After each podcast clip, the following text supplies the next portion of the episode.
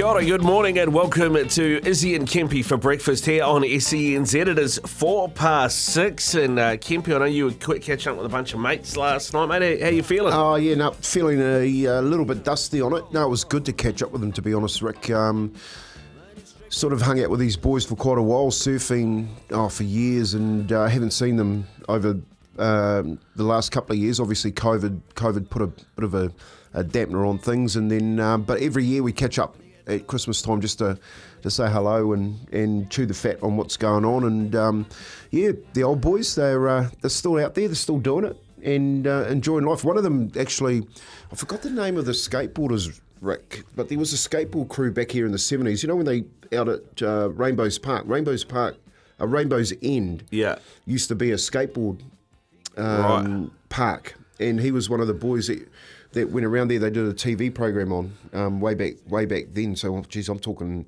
late seventies, early eighties. Um, uh, Ed and yeah, it was just you know he's still out there on a skateboard, still out there on a surfboard. It's bloody awesome to catch up with him, to be honest. Yeah, nice, mate. Nice. Oh, it's good. It's a good good way to uh, to, to to celebrate Hump Day uh, yesterday. You know, in the middle of the week. Middle of the week. yeah, now you're on the downhill slide. We're on Thursday.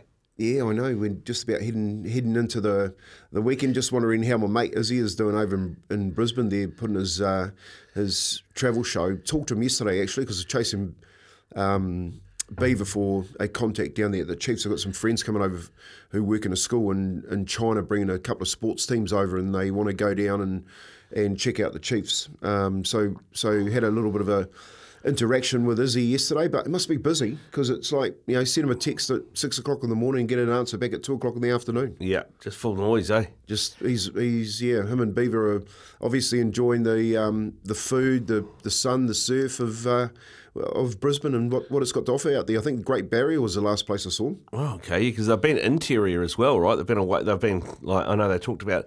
They had to catch a train. The train journey was 24 hours inland, and you're still in Queensland. Well, I think they got the worst of it out of the way first. Right. You know, because they ain't on no trains now. It's all helicopters and, and private jets. Yeah, yeah. Uh, for those two as, they, as they're travelling around the, the top end of uh, of Australia. But it looks nice. Honestly, they're in they're in wetsuits and um, snorkeling and just enjoying enjoying what Queensland has to offer. So it's actually probably one of the um, one of the things I'm, I'm not. Um, you know, I am looking forward to watching. You know, that they they're gone over there, sort of, you know, a couple of footballers and seen what what Queensland has to offer. Queensland's a nice nice joint. I actually lived there for a while when I played for the Crushers back in oh, 94, I think that was 1994. Um, and I'd been up there and played a couple of times, obviously against Brisbane and the Gold Coast. But I went up there and lived up there for uh, three months, and it's actually a really nice spot, Brisbane beautiful, warm. Um, that was the old Lang Park those days before they they turned it into Suncorp Stadium. And um, yeah, Queensland cl- cl- close to the coast, like hour away from the Gold Coast. If you go further north, you're in you know. The, the Sunshine really Coast. nice hot sunshine coast, so uh, it's be it'd be interesting to see how these two enjoyed it over, over there. Izzy's probably lost fifty kilos, I reckon. I was going to say it'd be different from the French trip because I reckon in the French trip they should have done a scales challenge at the end of every week because all they did was sit on their bums and eat food. Uh, this time it sounds like they're doing a, a hell of a lot of running around and constantly and uh, you know active. So constipated with all that bread that they eat. Yeah. I remember Oh. as he saying when he got back from the France trip, like he just he'd had enough of baguettes and cheese. and do you ever think you're going to say that? well, yeah, I don't mind. I don't mind a good baguette. Um, I don't know about you, but a good uh, baguette with a bit of cheese Yeah, and mate, ham on exactly. it, beautiful. Yeah, that's what I'm saying. I never, th- I, I can't ever imagine saying I've had enough of that. I, rem- I remember um, being over there though, up in the. I think we played in the Gold Coast one year, and a guy came down. He was one of the players managers, and he brought down king prawns. Oh, from, yeah. from um, far north Queensland. He bought a chili bin, and honestly, the team couldn't finish it. Really? You'd think a team of footballers would finish a chili bin of, of king prawns. I would have thought so, The yeah. king prawns were the size of your phone. Wow. Yeah, so you had like half a dozen of them. You're full, you know. Um, but yeah, seafood over there in Australia. That's one of the things I do miss about that place is, you know, beautiful fresh seafood all the time. Uh, if you ever get a chance to go to either Melbourne or Sydney, make sure you go to the fish markets because I, I'm allergic to seafood, so it sounds like yeah. the worst idea ever. oh god, okay. well, you don't know what you're missing out on. But if you Well, do, I do. but if you do It's- love it's seafood, throwing up a lot. That's what I'm missing out on. but you can go there, like in, in Sydney and Melbourne, and you can you can get a like a, a fish and chip packet of um, prawns, and just sit there and eat them on a on you know one of the um, the tables outside with a little, little bit of sauce or, or whatever Sounds you like like. a great little weight loss lemon. program. Yeah. For me. Um, now, we, you, keep your texts coming through double eight double three. Want to hear from you? We've just got one this morning from Mark, and he said, "Morning, boys. Just a message for Cam. Pick your game up, please." Now, Cam yesterday sent us through. Remember, we talked to Paul Moati about it. Yeah. Um, he had a two-place bet on uh, in Invercargill. Said multi these up. The Iberian. In uh, in in the uh, third race, now the Iberian ran third last, seven point six lengths back. Um, so that didn't happen. And then in race four, suggested that we back uh, Bolano. That ran seven and a half lengths back and didn't uh, didn't bother the top A couple four. of place bets too, and you hate that when you're backing places and they actually place second last. But hey, you know, just when you thought, Mark, uh, that Cam uh, was uh, having an absolute shocker on the tips, Paul Mawadi yesterday tipped in, in, in race one a horse called V12. And you guys were convincing. Like, Yeah. I heard the two of you talk about it. I was like, all right, I'm going to jump on this. It was paying sevens. So I was like, I'll jump on this. V12 run dead last, 23 lengths behind the winner. Didn't yeah, the carbs didn't kick in. Something didn't The kick The carburetors weren't, weren't weren't firing on the V12. He was only on a he was only on a four cylinder. Well, I'll tell you, somebody made some money in Invercargill yesterday because the uh, the horse that went won race three, David Moss, was paying twenty dollars fifty to win, and the horse that uh, won race four, uh, My Carroll, was paying seventeen ten. Did say did say if you're going to go to Invercargill, you know, gamble responsibly. Um, R18 down there because, mate, hard to pick hard to pick a card uh, down in Invercargill. Actually, we've got a good chat today. Rick coming up, ready to run sales out at um, Karaka are going on at the moment. So we're going to talk to a uh, one of the one of the guys out there, Kane, who's working. I think it did 16 million on the first day, and uh, and tomorrow we're going to get Alan Sherrick on because races in Taranaki. We'll be able to we'll be able to start your weekend off well. He'll give us he'll give us something down there. All right, all right. Looking forward to those. Looking forward to those. Let's get into this. Round one. Fight. Yesterday, all the Super Rugby teams released their new jerseys. Uh, they've, they've moved away from Adidas and they've gone to Classic, which is traditionally like a rugby league brand. Is it's an Australian company, I think. Classic. Um, you got Yep, a favourite? uh, You got a favourite jersey? What you saw yesterday? Yeah, I have, and you'll probably be really surprised, but I like the Highlanders jersey out of all of them. I think the Highlanders have, you know, they're taking the collar away. Um, it looks like a really nice fit, but when you look at it, it actually looks like a Melbourne jersey. Yeah, right. You know, it looks like a, a Melbourne Storm type um, fit, you know, which I think you know, they need a bit of Melbourne style down there in, in Highlander country. Um, and they started right with the with the right jersey, but all the jerseys are different. Like Canterbury's jersey, Auckland's jersey, they all look Yeah, I wasn't a big fan of the, I mean, not, not that I'm a Crusaders fan, but the mm. Crusaders, they've taken a lot of the black out of the home jersey and it's just more red. more red. Yeah, Yeah, I wasn't a massive fan. of it. I tell you what, and and I know I'm, you know, born and bred in blues country, but the picture of Carlos wearing the new blues jersey, and they've gone back to you remember when would it have been? It would have been the mid '90s, mid late '90s, and the blues jersey had those sort of like uh, maroon wedges for sort of North Harbour across the collar. They've brought those back, so it's kind of a bit of a throwback jersey. I quite like that. I Yeah. thought that looked quite good.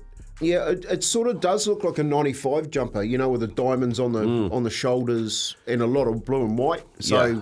you're sort of stuck between: is it Auckland? You know, what type of jersey is it? But it looks like they've tried to incorporate all the years of Super Rugby in that. I'm really surprised that Carlos is the one who's modelling it. I'm not. I mean, I looked at it and went, wow, that looks good. And then I went, yeah, but it is on Carlos. He makes most things look good. Yeah, yeah, that's exactly right. With a fitting with a fitting jersey, he's still in good nick. Um, is our mate Carlos, but yeah, the diamonds, the the white on the top, mm, uh, it, it's sort of it's like confusing for me. Is it? Yeah, I like Auckland blue. Right. And then you're done. That's it. You're Yeah. blue. If you're if you're wearing Auckland, stick traditional. Stick to the blue. Um, when you're starting throwing all these other colours around, I just think you get confused because it's got the red across the top and those diamonds. It's obviously North Shore in it. Yeah. That's the North Shore colour. Yeah, I, I sort of Or North Harbour colour, yeah. North Harbour colour. I, I, I sort of can't buy into it. All right. I, actually, I did. I tell you the one that I probably liked the most out of all of them is the Hurricanes away. The Hurricanes Okay. change jersey because it's all black. Yeah. But it's got a big swirl of a hurricane sort of over the heart. Yeah. Um, yeah, it looks really good. Looks really good. But let us know what you think. Uh, your favourite uh, jersey from that release yesterday for the new Super Rugby jerseys. All right, let's crack on. Round two. Now, Fozzie and Joe Schmidt look like they're linking up with French club Montpellier, who are really struggling in the French top 14 at the moment. Um, given what we know about uh, their methods um, and what we've seen with the All Blacks in the uh, in the World Cup in France recently, do you reckon they can be successful? Can they, at, at club level, where it's a little bit different, can they turn Montpellier around? Well, I, I don't think can they be successful. I think they can be successful. I think they're two very good coaches. I just don't think that when you're when you're talking about coaches in their sixties going over to Montpellier to to work together is a reality. You know what I mean? Like Joe Schmidt doesn't need to go and sit on Fozzie's coattails. You know, he's been to Ireland. Um, he's come back and he's he done wonders with the All Blacks. Just about got them that win uh, at a World Cup, and then say, right, uh, be part of my team and come to Montpellier. He'd probably sit. He'd probably sit on his own at another club as a as a head coach. Um, the the real interesting one about this Rick is whether or not Fozzie wants to go back to club football. Yeah, yeah, that is interesting. I mean, it, uh, it sounds like it's a done deal. I'm just looking at through this uh, Montpellier squad to see who's in there, thinking maybe there's a spine of Kiwis, but outside of George Bridge, it doesn't look like there are too many. Oh, Ben Lam is there as well, um, and there are a few. Uh, I think a few Pacific players, but uh, yeah, it's interesting. It certainly doesn't score. It's, not like packed full of Kiwis like I thought it might be. No, and and like he's done that. You know what I mean? Like if you're thinking about where you take your career from here, from All Black coach back to Montpellier and the French um, Union, Yeah, is probably a big backward step. You know, I, I would think that Fozzie's next step would be into obviously an international team somewhere. So he could go, you know, J- from Japan to to the north of England, any in any of those teams, or even the Lions. But the to Lions go is one that I thought he to go pick. back to club football, and then you're sort of taking a massive step backwards on a on a regular basis to prove yourself. Then where does he go from? So let's say he f- he doesn't have success there, he's not going to pick up another international job. Well, it's, yeah, I mean, I, I suppose it depends. You know, there are tier two nations that would probably look at him. But I was going to say when you said it's a massive step backwards, I reckon there might be an extra O on the end of the of the of the check that he was getting from uh, NZR though to go and coach top fourteen rugby in France. Yeah, does he need it? Well, probably not. Well, how long's he been in the coaching game for? Uh, well, how old is he now? In his early sixties, probably thirty odd years. That's right. So that, you know, and and he'd be getting paid well as the All Black coach. You know, to to say I'm going to go back to club rugby and coach um, for salary is is that what he wants? You know, like he's just come out of probably the well in statistical terms the second best team in the world, the All Blacks, and he wants to go down and coach Montpellier. That had a basket case just sacked their coaches. They've just em- employed a another uh, director of football. They bring Fozzie and he fails, probably sack him as well. You know, it's a it's a massive decision. It's to a go back risk. down there. It's a risk. massive risk. Yeah. All right. Round three. Now, this came to my attention yesterday. Obviously, we've been talking about this new Auckland A League franchise a lot, and Bill Foley, and a friend of mine who I've played I played football with for years and years and years. He messaged me and he said, "How do you feel about the owner of this new Auckland A League franchise being a Trump supporter?" I said, "What do you mean?" And he said, "Well, he donated four hundred thousand dollars US to the Trump presidential campaign."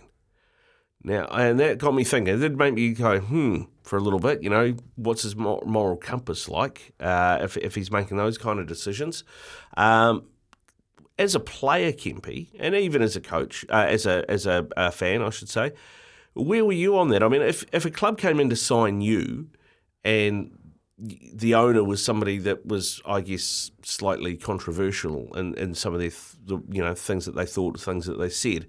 Did that bother you? Did that make you think twice about whether you'd sign, or were you just looking at the contract and the team? That's a really good question. You know, like if you look at um,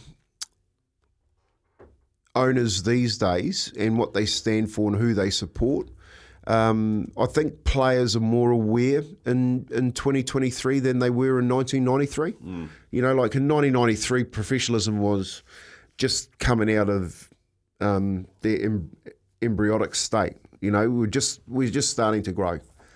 But when you look at 2023, I think now when you're looking at owners and and what they stand for and, and whether or not uh, your moral compass sits within the values of that person, I think I think players do make a decision whether or not they want to go there, and um, that's a really good good dis- uh, good discussion. The the Trumpism and all that sort of stuff, like politics, is always a, a polar, polarizing conversation, isn't it, Rick? You know, I mean, you have plenty of that discussion here, but I think when you're when you're signing contracts and you're if you're representative of a what I know now as opposed to what I knew then, Yeah. and you were representing something, you probably make a decision back then if if the values of the owner didn't sit with your own. You'd go right. I wouldn't. I won't go there. Um, but back in 1993, mate, we never thought of stuff like that. Yeah, it didn't didn't occur. I, I mean, because I'm just Not thinking about all. stuff like you know, uh, you know, there are fans of Newcastle United in England because of the Saudis taking over. Yeah. and what the Saudi they, they've walked away from the club because they can't support it anymore. You know, that's fandom, so it's slightly different. Well, Australian netball's a prime example. You know, so Australian netball with the Rinehart, they, they they throw them. You know, they're struggling. They're in in debt. Um, all of a sudden, a billionaire comes in and offers them a way out, and then a a, a lady that plays for them says, "Your money stands for for such a significant part of what I don't stand for," and and basically they had to pull out. You know, so. I just think when you're when you're looking at stuff like that, if you, if you were were in that arena today as a as a player, Yeah. you would actually consider it. You would go, well, no, I actually don't want to be a part of that. That doesn't sit right with me. But back in the nineties, mate, we were just happy to get paid. Yeah, right. A whole different, whole different generation. To- totally different.